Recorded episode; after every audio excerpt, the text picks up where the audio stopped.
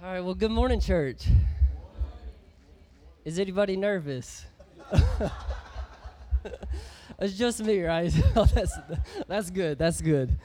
Um, so I was sick this week, malaria. So I'm medicated, right? So if I say something that is incoherent, you'll you'll know why. All right. so um, I was asked to preach this morning uh, for reasons only known to God and to Pastor Sammy. But as much as I feel inadequate, and I do, I'm inadequate and ill suited, I do count it a privilege to open up God's Word and to share that with you this morning. And so before we begin, I would just ask us to pray together and ask God to help us this morning. Heavenly Father, this is the day that you have made, and we will rejoice and be glad in it. And so, Father, I pray as we open up your word that your Holy Spirit would be the teacher, that he would illuminate the scriptures, that he would conform our hearts and our minds into that of the image of Christ. So, Father, I pray that you would do a good work in our hearts today. Help us to respond in faith and obedience. And I pray that the words of my mouth and the meditations of all of our hearts would be acceptable in your sight, our God our rock and our redeemer. Amen. So, the title of this morning's message is The Church at Antioch. And if I was a bit more creative, I would have come up with a better title, uh, but this is good as it gets. Um, but just by way of backdrop, I want to remind us where we find ourselves in the book of Acts. Because something extraordinary is going to happen in chapter 11, the one that we're going to be looking at. And so if we look back at Acts 8 1, we see Jesus telling his early followers that they would receive power when the Holy Spirit comes upon them, and that they would be his witnesses in Jerusalem and Judea and Samaria and to the ends of the earth. And so at this time, the church was centered and staying in Jerusalem, and it was growing, right? It was doing well. But God's vision was that the gospel would go to the nations all to, to the ends of the earth. And God has a way of getting us where He wants us to go, right? We know this to be true. And so in Acts 7, Stephen is martyred, and persecution breaks out amongst the church. And the followers of Jesus are first to scatter and to flee for their life, except the apostles. That's an important footnote. And one of these individuals is a man named uh, Philip. And Philip went to a place called Samaria. And in chapter 8, verse 5, it says that he proclaimed Christ. So we already see in chapter 8, the gospel is going to Samaria, uh, just as God intended. And in the same chapter, we learn of the conversion of the Ethiopian eunuch. Right? Another Gentile is going, going to the nations. And then in chapter 10, we see the conversion of Cornelius. And so the gospel is going, it is spreading to the Gentiles. So God's purpose in Acts chapter 1, verse 8 is beginning to come to fruition, right? But interestingly, in these cases of the Ethiopian eunuch and Cornelius, these were guys seeking after Jews to share the gospel with them, right? But something interesting will happen in chapter 11, where we see Jewish people actually going and proclaiming the good news of Christ to Gentiles. And so this is a hinge point in the book of Acts. And so this morning, I want us to look at the church in Antioch, and specifically how it was formed and the few characteristics that marked this church. So, our outline this morning is verses uh, 9 through 21 persecution, and the spread of the gospel. Verses 22 through 26, investigation, encouragement, and discipleship. Verse 27 through 30, sending of relief. And then chapter 13, uh, 1 through 3, we see sending of missionaries. Okay? So, point number one persecution and the spread of the gospel. So, verse 19 now, those who were scattered because of the persecution that arose over Stephen traveled as far as Phoenicia and Cyprus and Antioch, speaking the word to no one except Jews. But there were some of them, men of Cyprus and Cyrene, who on coming to Antioch spoke to the Hellenists also, preaching the Lord Jesus. And the hand of the Lord was with them, and a great number who believed turned to the Lord. And so this commentary actually picks up in Acts 8, verse 1, right after Stephen is stoned in chapter 7. And it says, Acts 8 1, and there arose on that day a great persecution against the church in Jerusalem. And they were all scattered throughout the regions of Judea and Samaria, except the apostles, right? So, chapter 11 is picking up right where chapter 8 left off. We took a little hiatus to talk about the Ethiopian eunuch and Cornelius, but we're picking back up in chapter 8 after the persecution of Stephen. And verse chapter 4 and chapter 8 says, Now those who were scattered went about preaching the word. Right? So when persecution caused Christians to flee Jerusalem, well, they took the gospel with them, right? And so Luke picks up the story in chapter 11, verse 19, and says that the gospel went beyond Samaria to Phoenicia. And so Phoenicia is, uh, is a coastal territory in modern day Lebanon. And it is home to the cities of Tyre and Sidon. You might remember those. Remember, Jesus talked about. And so, and then also they went to Cyprus, where our dear brother has studied, right? And um, so that is all an island in the Mediterranean, and it went even further still to Antioch. Even further north, is pushing north, right? And so the, those who were persecuted, they saw this as a call to missions, right? They just proclaimed Christ wherever they went. And uh, so do, I don't want you to miss this. Satan's attempts to snuff out the gospel only served to spread the gospel. It's almost as if God has got this whole thing rigged, right? so, church, I want to remind you that God is sovereign over all things, right? Even persecution. He can use the evil and the wickedness of the murder of Christians to spread his gospel to people who have never heard it before. And we see this in the crucifixion of Christ.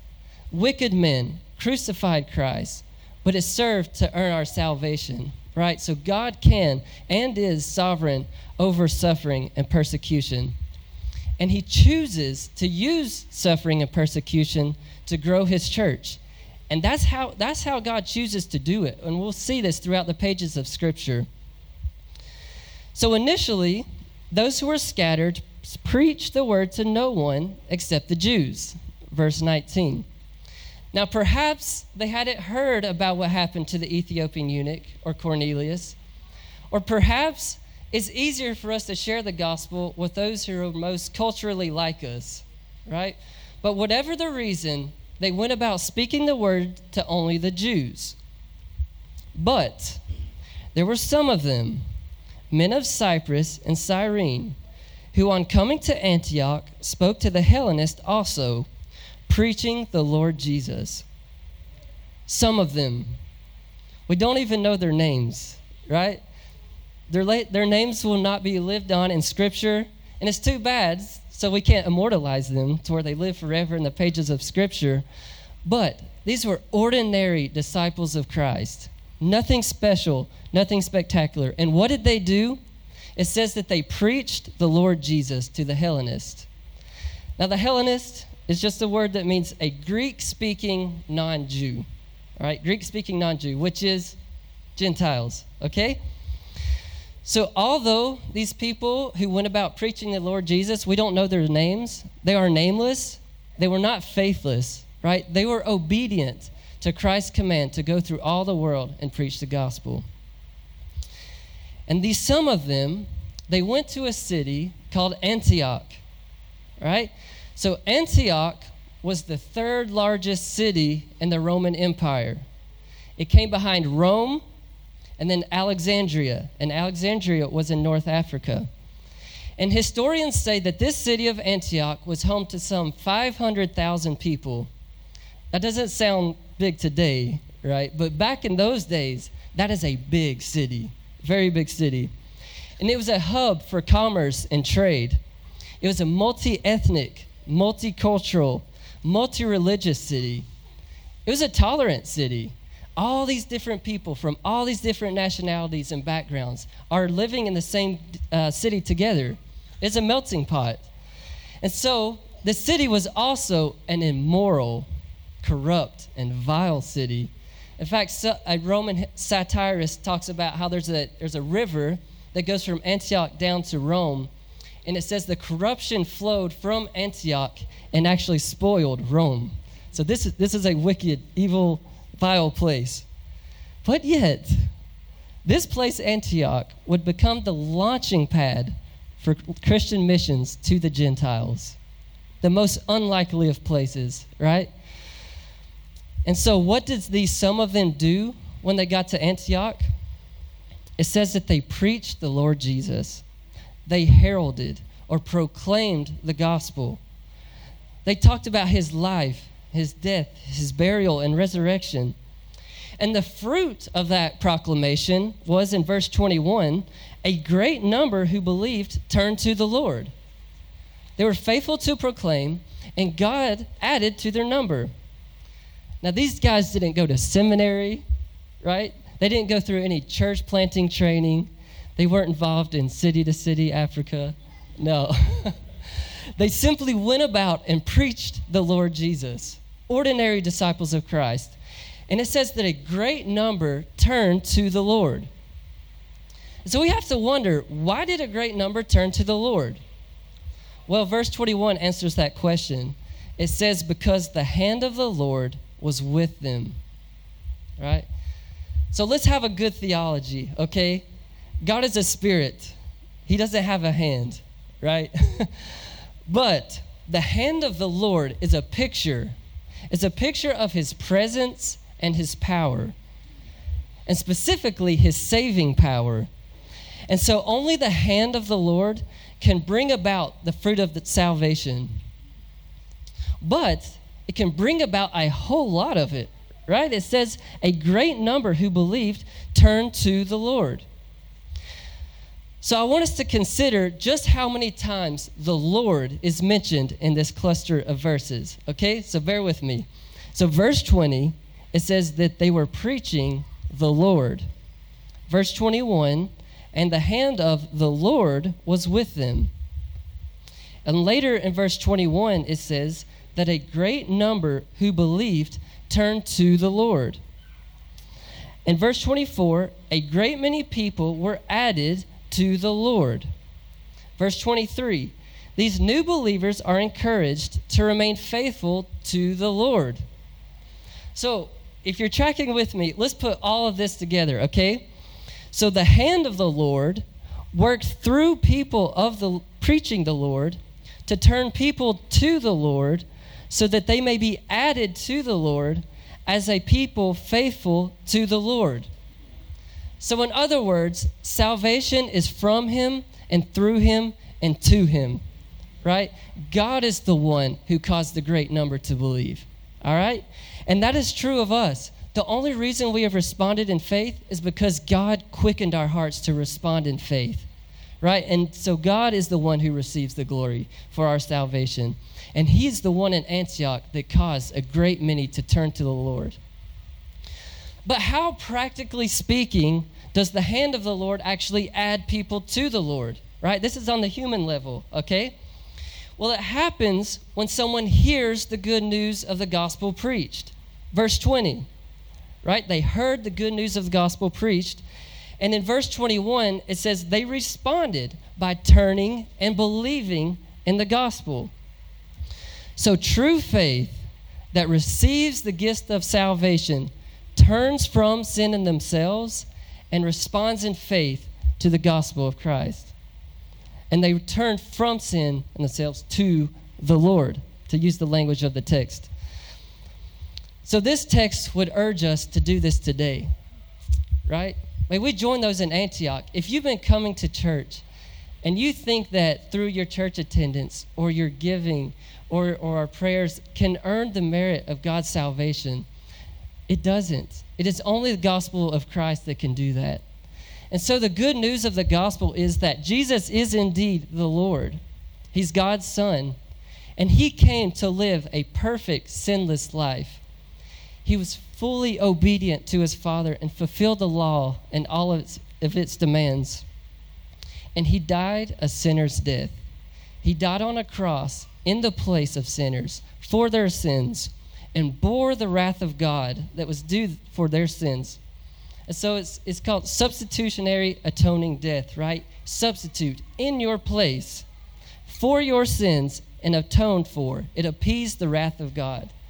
So that anyone who turns from sin in themselves, trusting that and believing that they can earn God's favor through their good deeds, who turns from sin in themselves and turns to God in repentance of faith, will be reconciled to God forever.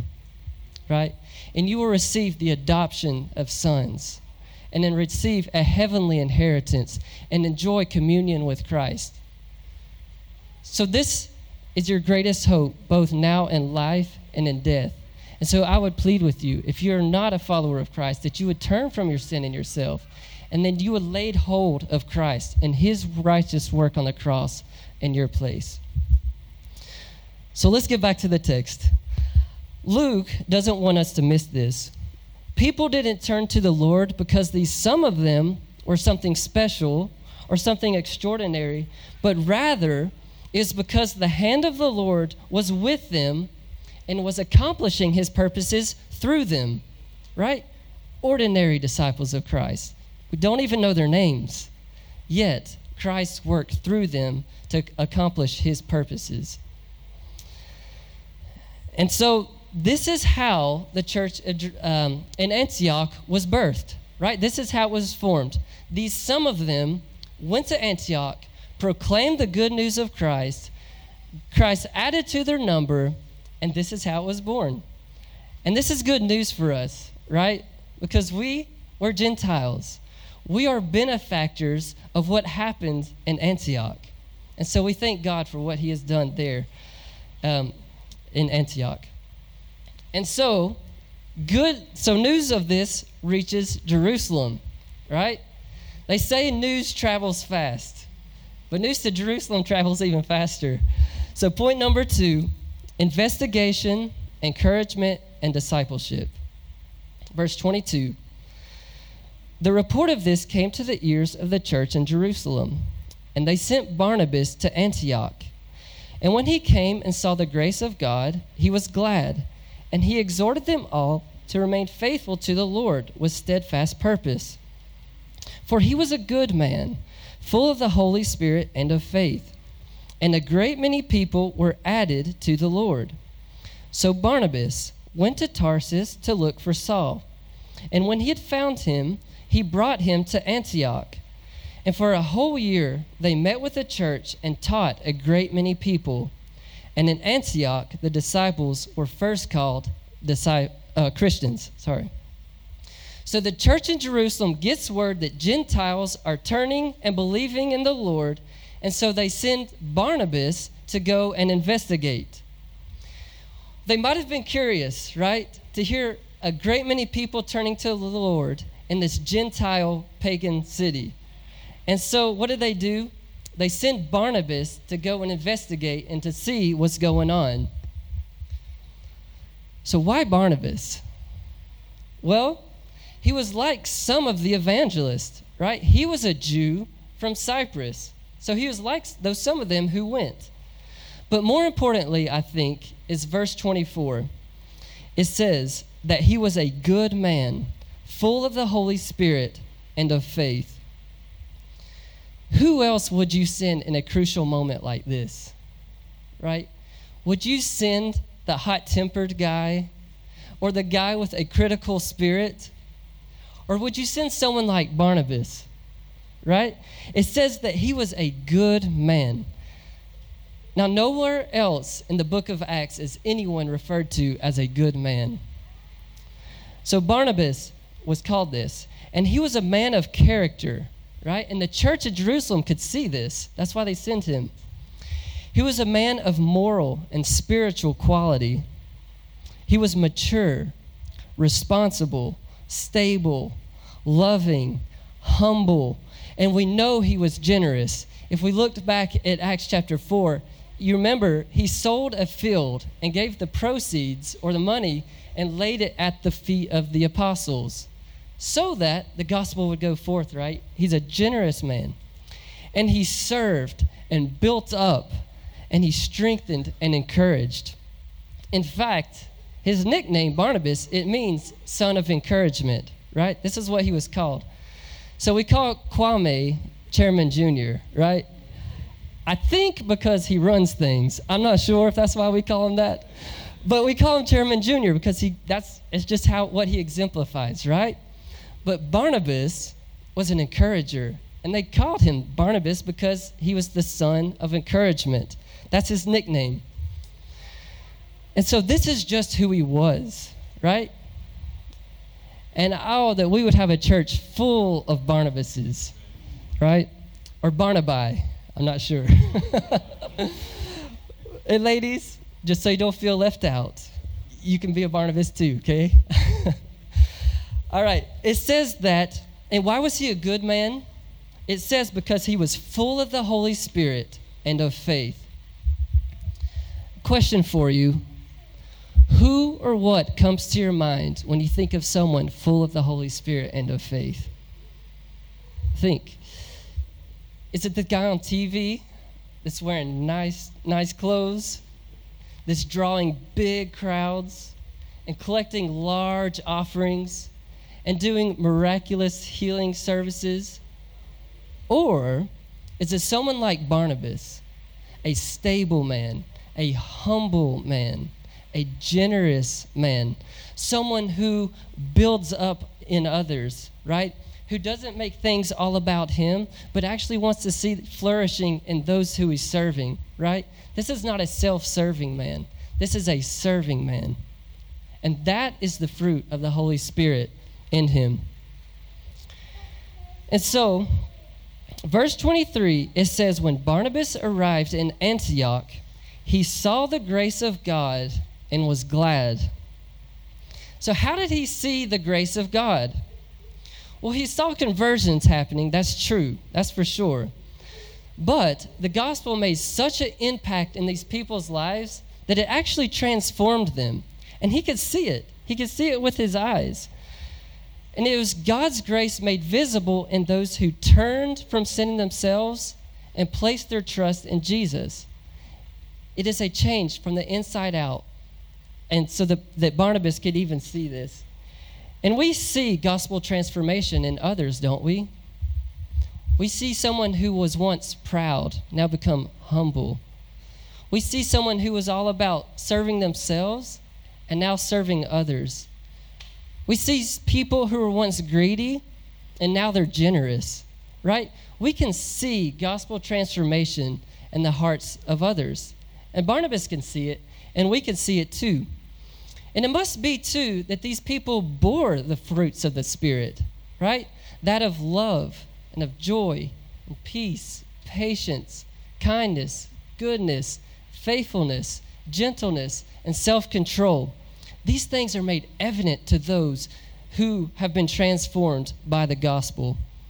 And how did Barnabas respond when he saw this? It says that he was glad, right? When he saw the grace of God, he responded by being glad. He was rejoicing. Now, I'm sure that these Gentile converts were not like those in Jerusalem. No. They probably and maybe wore shorts to church right? They might have looked a little rasta, they might have had locks, or might have been tatted up a little bit. And Barnabas didn't come to them and say, Ah, you're okay, but the church in Jerusalem, that's where it's at. Now, that's a real church. No, he didn't say that. Barnabas was glad and he rejoiced to see the grace of God at work wherever it took place and through whomever it took place. And so, what does Barnabas do after he gets to Antioch? Well, he used his gifts, right? He started to encourage them.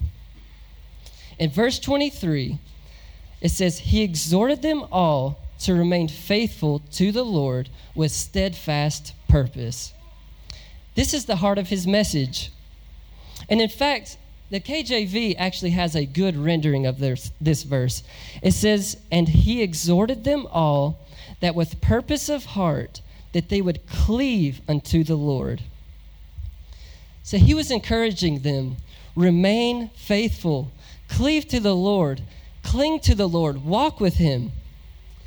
And because Barnabas knew what these new converts needed was to be reminded of this, they needed to be built up to live out their new faith in Christ in the midst of a pagan land. Because he knew the hardships were coming for them. He knew persecution was coming, mockery was coming, false teachings would come. But he's encouraging don't take your eyes off of Christ. Cling to him. He's the one who will support and uphold you. And so Barnabas is just exercising his gifts by building them up and encouraging, encouraging them. And in fact, God used Barnabas to add a great many people to the Lord through his encouragement. It says that a great many people were added to the Lord. But while ministry is going well for Barnabas and he's mentoring, uh, ministering in Antioch, things are going well, people are coming to faith, he notices something.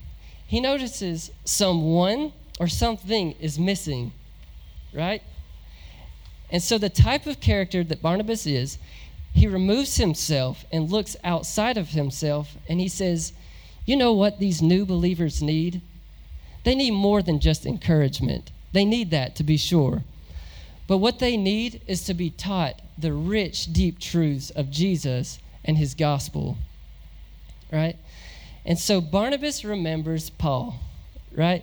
At this time, Paul is off the pages, right? And some, some say it's about 10 years from the time that he fled Jerusalem and went to Tarsus, a 10 year gap. But Barnabas remembered Paul. And so in verses 25 through 26, it says that Barnabas goes to Tarsus to look for Paul and brings him to Antioch, and they taught the church for a year.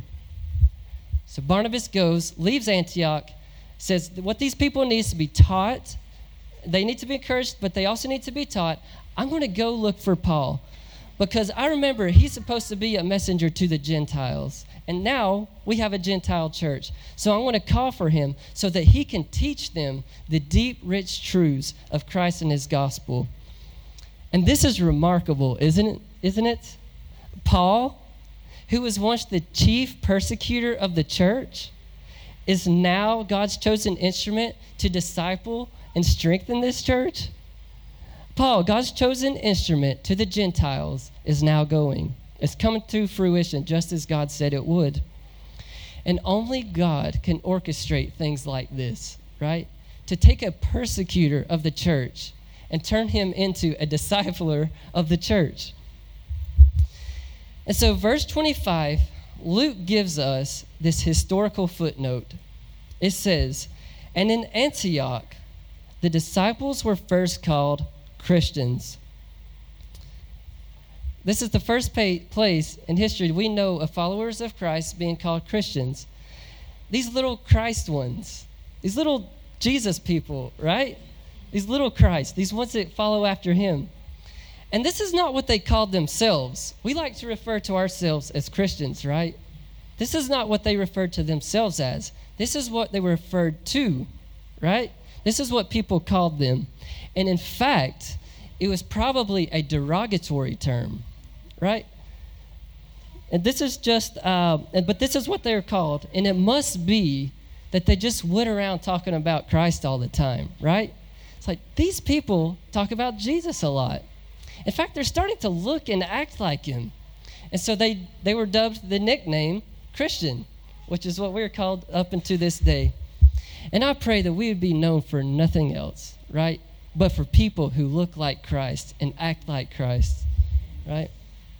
So, point number three. Oh, what time are we supposed to finish? Is it 45? okay. I'm at number three. We have four, so we'll keep going. All right, number three sending of relief, verse 27. Now, in these days, prophets came down from Jerusalem to Antioch. And one of them, named Agabus, stood up and foretold by the Spirit that there would be a great famine over all the world And this took place in the days of Claudius. So the disciples determined, everyone, according to his ability, to send relief to the brothers living in Judea. And they did so, sending it to the elders by the hand of Barnabas and Saul. And so Luke makes a little transition, and he's going to show us an evidence of the work of grace in this church in Antioch. Right? It says that Agabus comes down from Jerusalem. He prophesies that there would be a famine throughout all the world. Now, in Scripture, when we see throughout all the world, often it's referring to throughout the Roman world, right? And historians say that this actually did happen, and particularly in Judea. And so, how does the church in Antioch respond to this? Well, they respond by sending relief or giving according to their ability to the brothers in Judea. Right? The gospel did something in the hearts of those in Antioch, and it made them generous people. People who are saved and transformed by the gospel are generous people, right? Because we understand the free grace that we were given, and it frees us up to then give to those who are in need right and this is a gospel another evidence of gospel transformation in the hearts of both us here now but also in those in antioch and this is what barnabas is talking about when he saw the grace of god he could see it these people were responding in faith and giving it to the brothers in judea brothers right these are gentile people sending relief to who? Jews. Do you know what the Jews referred to Gentiles as throughout Scripture? They were dogs, right? These two people did not like one another. But through the gospel and its reconciliation, it brought together two people who formerly did not like each other at all and made them one people. It made them family. It uses familial language. They sent it to the brothers in, in uh, Judea. And so the gospel is about reconciliation, right? It reconciles man to God through Christ, but it also reconciles man to man on a horizontal level. And this is the transforma- transformational work of the gospel in the hearts of believers that we care and are generous and we give to those who are in need and we love the brothers and it unites two groups of people that formerly did not like one another. And so finally, the last point, number four, sending of missionaries. Acts 13, verses 1 through 3. Now there were in the church at Antioch prophets and teachers Barnabas, Simeon, who was called Niger, Lucius of Cyrene, Manaen, a lifelong friend of Herod the Tetrarch, and Saul. And while they were worshiping the Lord and fasting, the Holy Spirit said, Set apart for me Barnabas and Saul for the work to which I have called them. And after fasting and praying, they laid their hands on them and sent them off. Now, look who makes up this church in Antioch. It is a diverse group of people. We have Barnabas, who was a Jew who was from Cyprus. We have Simeon, called Niger, or in Latin called the Black. So he was an African. We have Lucius of Cyrene, and this was in North Africa. We have Manaen, a friend of Herod the Tetrarch. And we have Saul of Tarsus, the former persecutor of the church. And this is a diverse church that the gospel has brought together. Remember, it's a gospel of reconciliation God to man, but man to man. And this is who made up the church in Antioch diverse group of people. And it is an evidence and a small glimpse that God is reconciling a people from every people, tribe, tongue, and language unto himself. This is just a small taste. But from Acts chapter 11, it was going to burst across the pages of Scripture from here on out. And so, as they were worshiping and fasting, the Holy Spirit said, Set apart for me Barnabas and Saul for the work which I have called them. And then, after fasting and praying, they laid their hands on them and sent them off. So, as they were hungering for God and praying, the Holy Spirit spoke to them, and He said, Set apart for me Barnabas and Saul for the work for which I have for them. Now, this is not a fleshly decision to send the greatest theologian, perhaps ever, and your greatest encourager at the same time, right? That would be like the Holy Spirit says, send Pastor Sammy and Pastor Ami out on the same day and just go, right? but how did this church respond? They submitted to the Spirit's leading, right? They knew that the gospel isn't just about us here in Antioch, but rather the gospel is about those out there still who have yet to hear the good news of Christ. And so, though this was not a fleshly decision, it was a spirit informed decision. And so, this church places their hands on them as kind of a sign of identifying with them, saying, We are partnering together. You are going, but we are going to support you through prayer and giving. And what did they do? They send Paul, or no, I should say Barnabas and Paul to the Gentiles, right? To be missionaries to the Gentiles. And this church would be used to take the gospels to the ends of the earth. This Gentile church that God formed, who had redeemed, they're now partners in the gospel together. And so, in closing, I have just a few reflections based on this text, okay? I'll just read through them for the sake of time. I won't elaborate. All right, so number one, may we not relegate ministry solely to the pastors or staff, but view ourselves as ministers of the gospel wherever we find ourselves. Whether that be at work or at school or in the market or at the bus stop or in the barber shop, wherever you find yourselves, may we not relegate ministry solely to the few, but we may but may we view ourselves as all ministers of the gospel, just like these some of them, right? Number two, may we view suffering as God's ordained means for the accomplishment of the Great Commission. The gospel did not spread in spite of suffering, but it was actually specifically because of suffering right? Remember, God is sovereign over all things and even suffering, and He can use it, and He does use it, for the spread of His gospel throughout the world. And, church, I want to remind you that we follow a suffering Savior. We follow a Savior who suffered and died. But whereas Jesus suffered to accomplish salvation, we suffer to spread the message of salvation, right? And one day our suffering will end, but not yet. Right now, we are in war times, not peacetime. Peacetime is coming, but right now it is wartime. And one day we will have our eternal rest when Christ returns and we are in the new heavens and the new earth. But until that day, may we give ourselves, sacrifice for the spread of the gospel to those who have not heard it yet. Number three, may we give ourselves to the teaching and study of God's word. Verse 26, it says, For a whole year they met with the church and taught a great many people. We don't become disciples by accident, right? These people were devoted to the teaching of God's word for a year. I don't know about you, but I don't hang around any place for a year unless I want to be there. Right? These people wanted to be there. They wanted to hear and be taught the Word of God.